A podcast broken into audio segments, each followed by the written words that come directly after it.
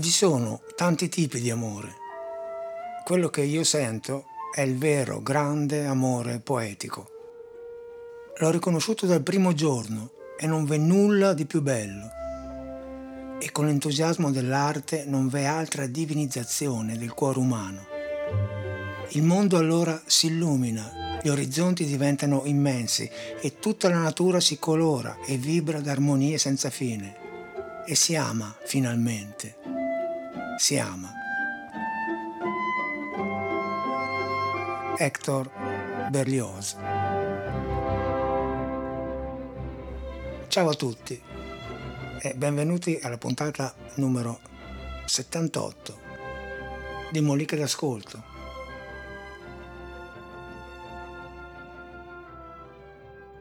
E siamo arrivati alla seconda parte della nostra storia sulla Symphonie Fantastique di Berlioz. Oggi parleremo del terzo, del quarto del quinto movimento che sono il clou di questa composizione, sono probabilmente i movimenti che l'hanno reso più famosa e popolare. Ma prima di addentrarci nell'analisi di questi movimenti facciamo un minimo di mente locale su com'era la situazione di Berlioz in quel periodo. Siamo nel 1830, eh, c'è stata la prima della Symphonie Fantastique che non ha avuto in realtà un successo memorabile. Berlioz si trova quasi a un momento cruciale della sua carriera e decide che deve farsi riconoscere come compositore di un certo livello, per cui che cosa fa? Partecipa per l'ennesima volta a quella competizione molto importante di cui abbiamo parlato più volte, che è il Prix de Rome, che consiste in una serie di prove, superate le quali alla fine per il vincitore c'è un viaggio premio a Roma di due anni. E finalmente nel 1830 vince e ottiene il primo premio. Nel frattempo la sua vita sentimentale sta prendendo un'altra piega perché dimenticata quasi, o perlomeno arresosi al fatto che Harriet Smithson non lo considera, Berlioz intraprende una relazione con una giovane pianista di nome Camille Moche e praticamente diventa il suo promesso sposo. Ma che cosa succede? Eh, mentre Berlioz si trova a Roma, eh, la ragazza rompe il fidanzamento e sposa eh, il famoso costruttore di pianoforti Pleyel. E come riceve la notizia, Berlioz salta subito in carrozza. Lui ha un carattere veramente così impulsivo, tipicamente romantico, e parte come una furia per Parigi e ha l'intenzione di uccidere a colpi di pistola Camille. Ma arrivato a Genova cambia improvvisamente idea e preso dalla disperazione si butta in mare. Viene salvato da un pescatore e questo evento così traumatico gli fa praticamente svanire la passione amorosa e lo fa in pratica rinsavire. Infine ritorna a Parigi e qui accade che la musica in pratica riesce dove Berlioz stesso aveva fallito lui decide di dare una nuova premiere della Symphonie Fantastique che nel frattempo aveva sistemato e rivisto in alcune sue parti. E che cosa fa? Uh, non solamente invita Harriet Smithson, ma uh, le compra anche uh, i biglietti per poter assistere alla, al concerto un, da uno dei palchi più prestigiosi del teatro e la musica e non il libro come per Paolo e Francesca si dimostrò galeotta questa volta, ma andiamo per ordine. Ecco, per eh, rinfrescarci a voi e anche a me stesso un po' la memoria e mm, per ricordarvi che il motore principale di, quest- di tutta la composizione è questa sua famosa idea fix, direi che è il caso di risentire un attimo la prima esposizione di questo tema così importante che è avvenuta nel primo movimento, così possiamo calarci nuovamente nell'atmosfera di questa composizione.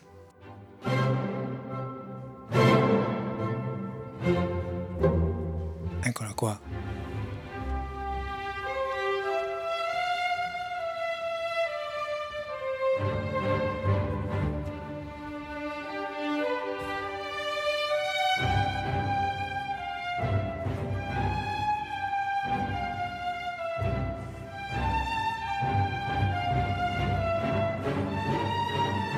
Così, verso l'alto, verso l'acuto sempre di più e poi scende.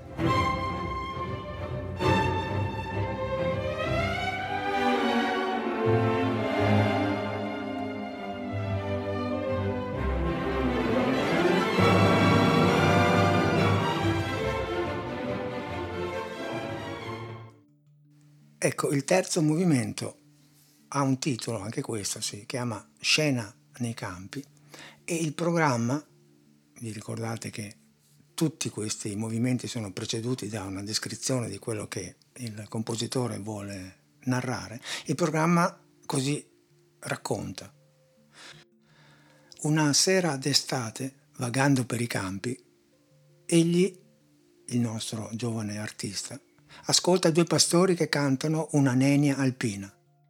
Questo dialogo pastorale, unito al lieve mormorio degli alberi scossi dal vento, contribuisce a rendere al suo cuore una strana calma e a rivestire le sue idee di un colore più sereno. L'idea fissa riappare, il suo cuore si stringe, presentimenti dolorosi lo turbano. Uno dei pastori riprende la serena melodia, ma l'altro non risponde più. È il tramonto, un lontano brontolio di tuono solitudine, silenzio. È un movimento calmo apparentemente, tranquillo apparentemente, in realtà scopriremo che poi non è esattamente così. E comincia un, in un modo veramente molto evocativo eh, con un ricordo in pratica dell'infanzia di Berlioz, di, eh, di una melodia che aveva sentito eh, suonare nelle Alpi, dove lui eh, abitava da piccolo, da quei famosi strumenti con co- con, eh, tubi lunghissimi che si chiamano Alpenhorn, cioè i corni delle Alpi.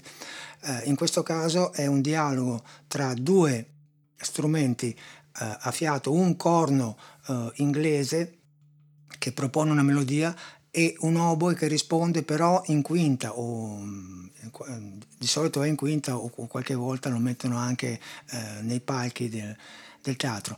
Eh, non fatevi ingannare dal nome, il corno inglese in realtà non è né un corno e non è eh, neanche inglese, è in realtà il fratello più grande, possiamo dire, dell'oboe, ha un suono più caldo, eh, più scuro e anche più grave, è molto pastorale, è un inizio veramente strepitoso. Eh, eccolo qua. Questo è il corno inglese che chiama.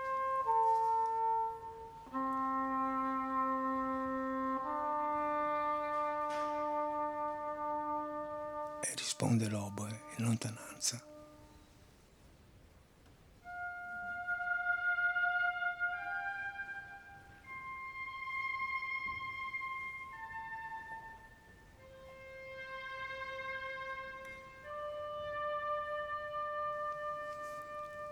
ancora il richiamo leggermente variato, poco.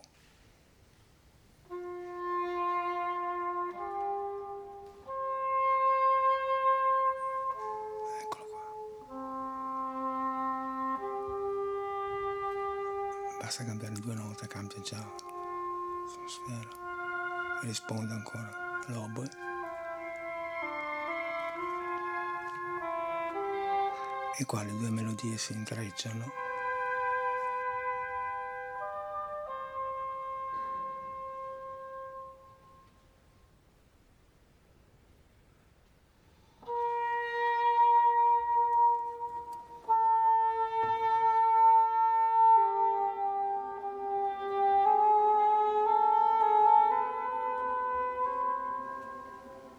entrano gli archi con questo tremolo leggerissimo.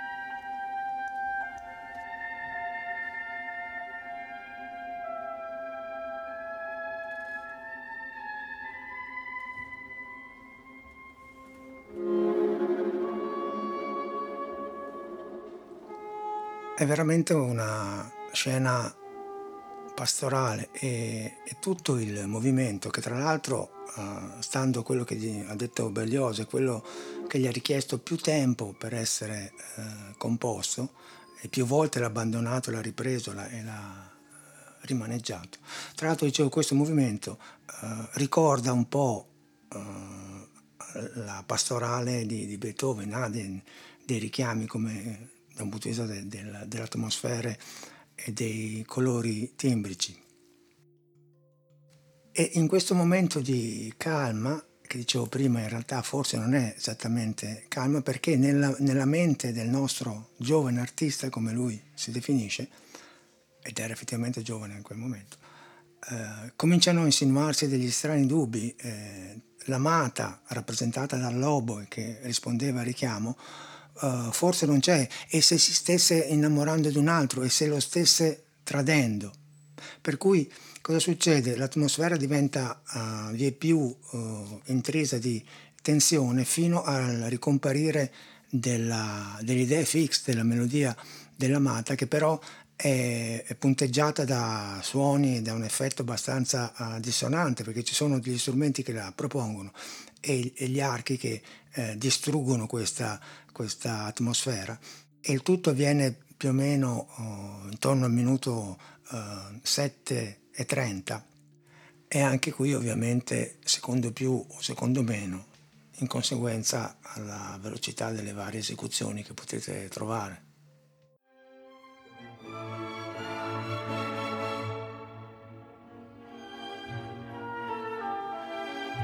Ecco, sentite che qua cresce la tensione, il dubbio comincia a intrufolarsi nella psiche del nostro protagonista.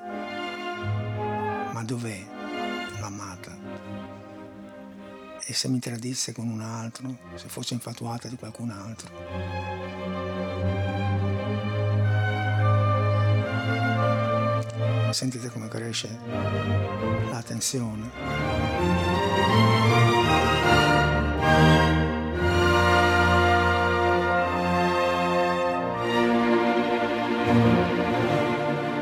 qua il dubbio diventa quasi certezza. Sento questi suoni cupi e gravi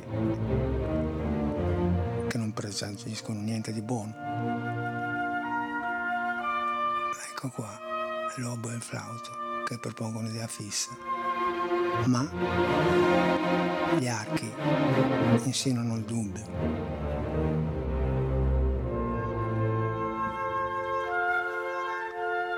Sarà vero?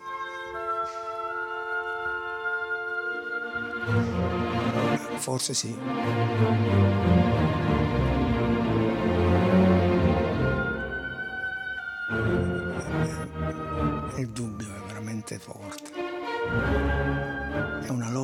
Queste due melodie.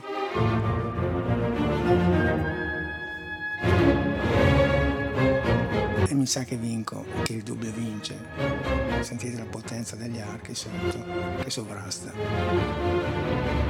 il flauto lobo e infatti il dubbio qua diventa certezza l'amata dov'è?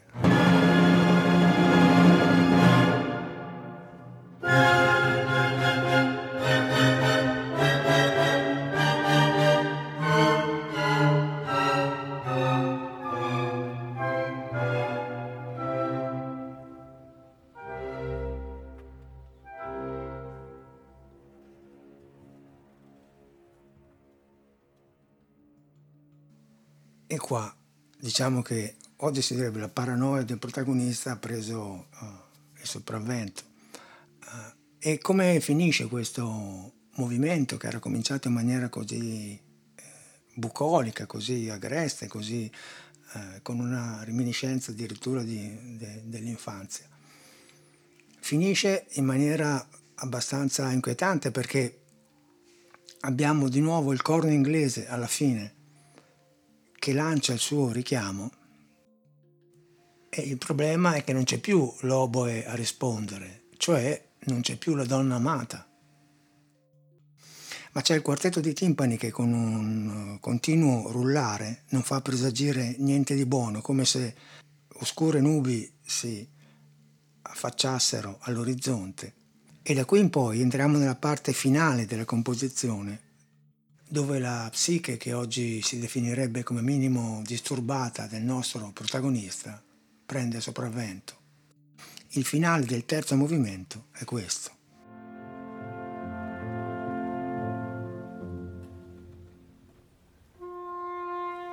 Il corno inglese lancia il suo richiamo uguale all'inizio.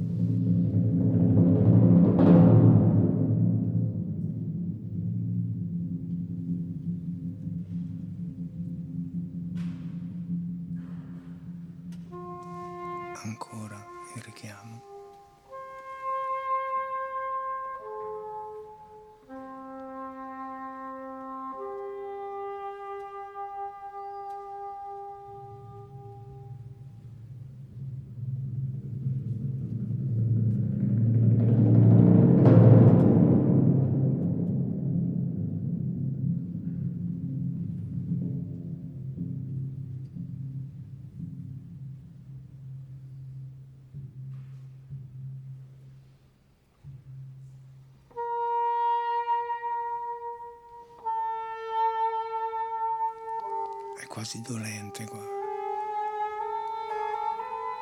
Quasi chiedere dove, dove sei.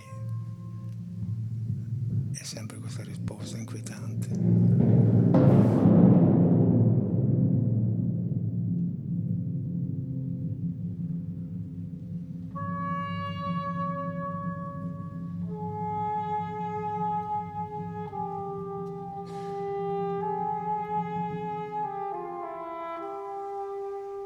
Qua c'è il dolore della rassegnazione.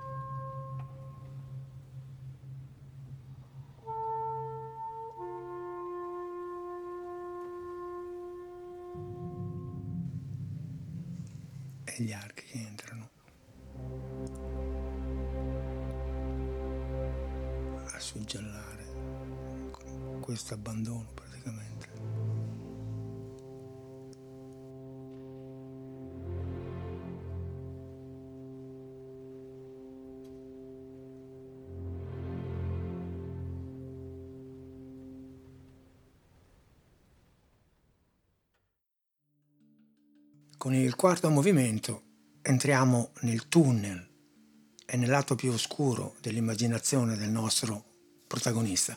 Berlioz ha detto di aver scritto questo movimento in una sola notte.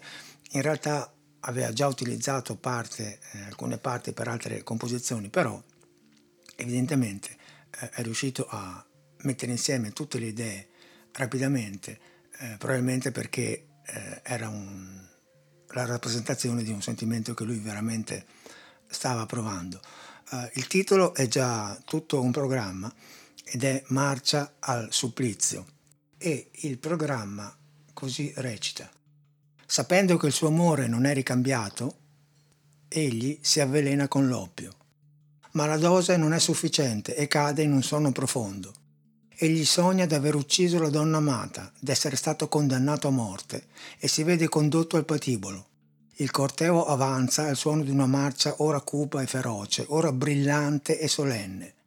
E un sordo rumore di passi succede senza transizione agli scoppi più fragorosi. Alla fine riappare l'idea fissa come un ultimo rapido pensiero d'amore, interrotto dal colpo fatale. Ecco, già questo programma vi dà l'idea della, dell'ambientazione eh, sonora che comincia in maniera veramente cupa e drammatica.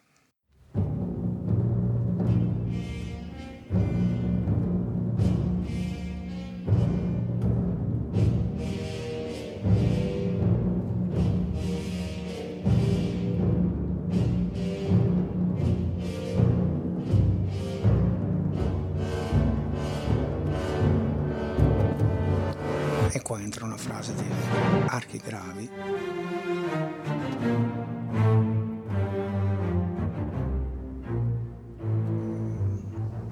che si spiega da sola. È veramente un'atmosfera cupa, con i fagotti che urlano quasi.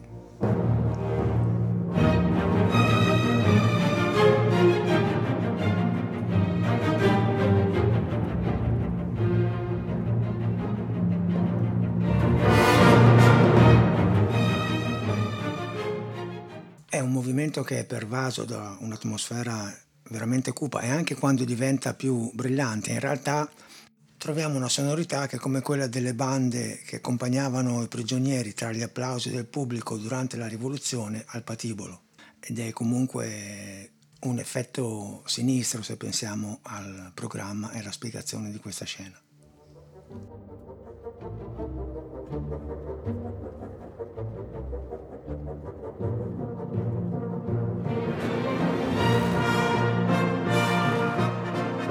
Questa è la marcia tra gli applausi del pubblico che amava vedere l'esecuzione.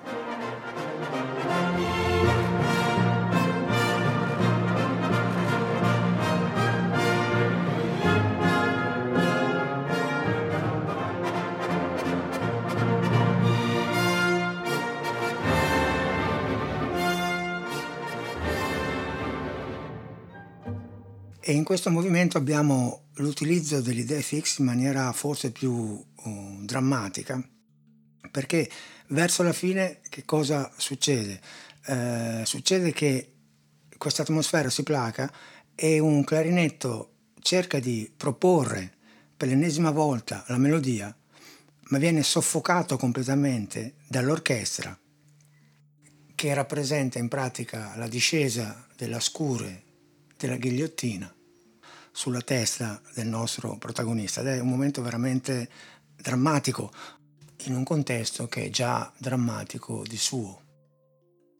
E proprio alla fine del movimento il protagonista ricorda per un attimo la donna amata.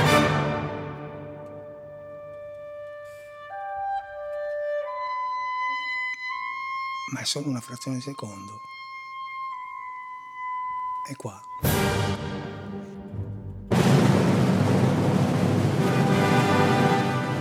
E non c'è bisogno di spiegare quello che è successo.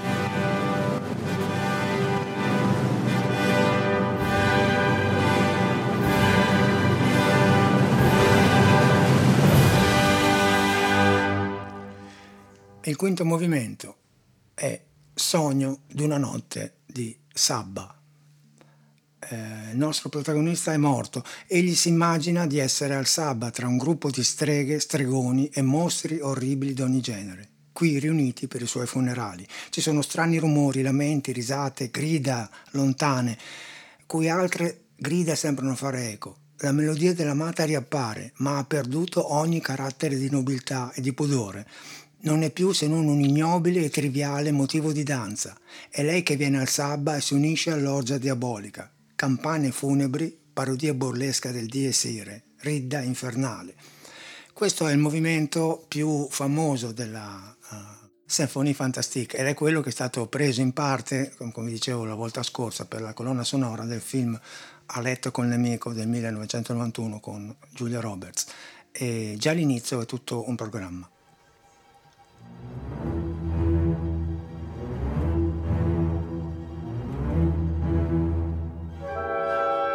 Ecco, veramente un sabba infernale questo ci sono risate,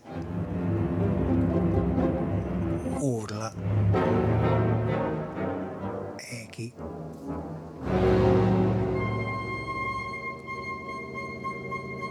Suoni strani, sentite qua.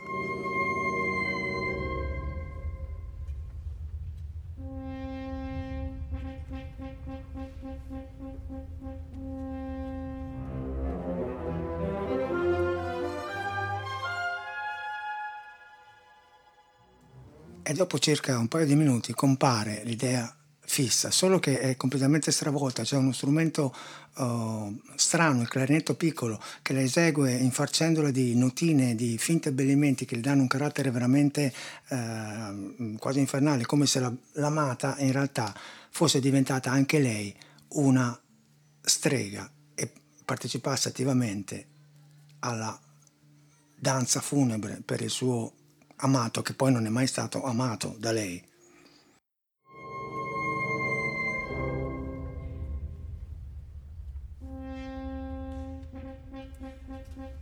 Ecco qua c'è una prima piccolissima apparizione.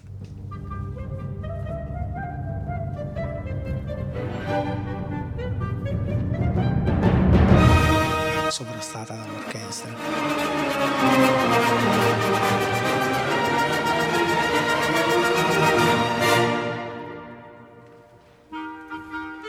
Eccola qua, completamente diversa dalla prima volta che l'abbiamo sentita, con i fagotti che fanno questo controcanto. Sembra veramente un sabba infernale anche un po' ironico, volgare, sguaiato.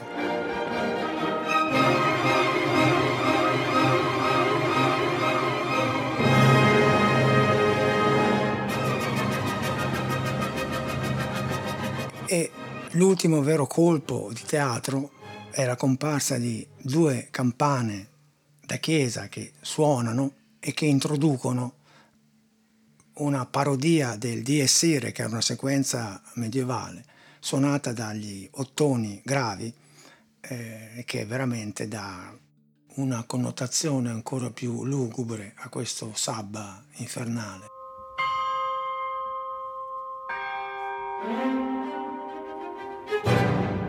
Queste sono le campane.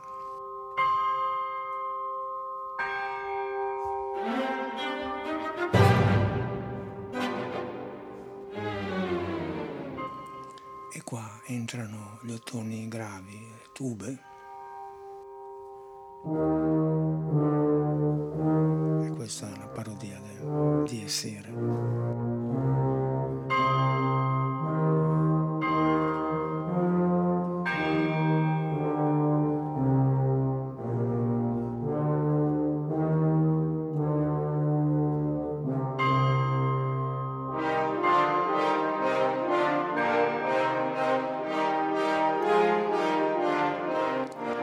Molto di effetto comunque, drammatico, sempre con questo disturbo sotto. Sentite qua, con i bassi degli archi che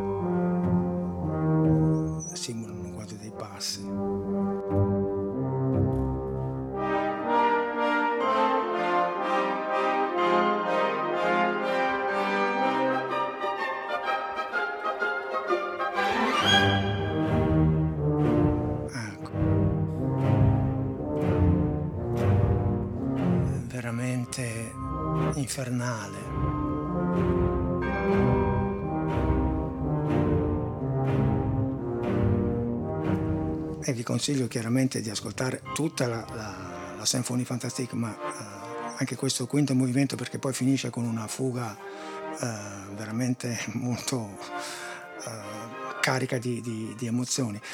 Um, tra l'altro volevo dire per stemperare un po' il clima che questa parte del Dies Irae era stata scritta in realtà per lo strumento predecessore della tuba, che era chiamato oficlede, ed era una specie di incrocio tra un fagotto e un sassofono, che però aveva un bocchino come, come la tuba e come eh, gli ottoni e le trombe. Eh, ma non ebbe un futuro quello strumento perché subito dopo la realizzazione della Sinfonia Fantastique nel 1835 venne inventata, vennero inventate le valvole per gli strumenti eh, per gli ottoni, per cui questo strumento sparì nel dimenticatoio. Ma finita quella rappresentazione del 1832 comincia eh, la vita reale. Cosa succede? Che Harriet Smithson si rende conto che tutto quello che ha sentito in quello spettacolo, in quel concerto, è dedicato uh, a lei ed è lei la protagonista. E Berlioz le chiede uh, ancora una volta di eh, sposarlo. Lei è titubante, lui fa un coup de théâtre, si avvelena veramente davanti a lei con dell'oppio eh, e lei, eh, presa dal panico, dice che l'avrebbe sposato. Lui tira fuori da un'altra tasca l'antidoto eh, e si salvò anche se passò parecchio tempo in ospedale ammalato. Per cui lei acconsentì a sposarlo e in pratica vissero felici per qualche anno. E Berlioz si diede molto da fare per rilanciare la carriera della moglie. Ma cosa, Parigi purtroppo aveva altri interessi ed altre mode ormai eh, e la sua carriera, la carriera di lei eh, andò via via declinando. Lei divenne sempre più gelosa e così finirono col separarsi anche se Berlioz non abbandonò mai del tutto, non l'abbandonò mai del tutto e, e le ha sempre riconosciuto di essere stata lei la fonte di ispirazione per la svolta artistica della sua carriera e per il suo successo. E verso la fine della sua vita, quasi volgendosi indietro per pensare a tutto quello che aveva trascorso, Berlioz formulò una frase che rappresenta veramente il suo pensiero, il suo modo di vivere e un po' anche il suo carattere. Una frase che così recita. Il tempo è un grande maestro, si dice. Sfortunatamente è un insegnante disumano che uccide tutti i suoi studenti. Detto questo, ciao a tutti e al solito, fate bravi.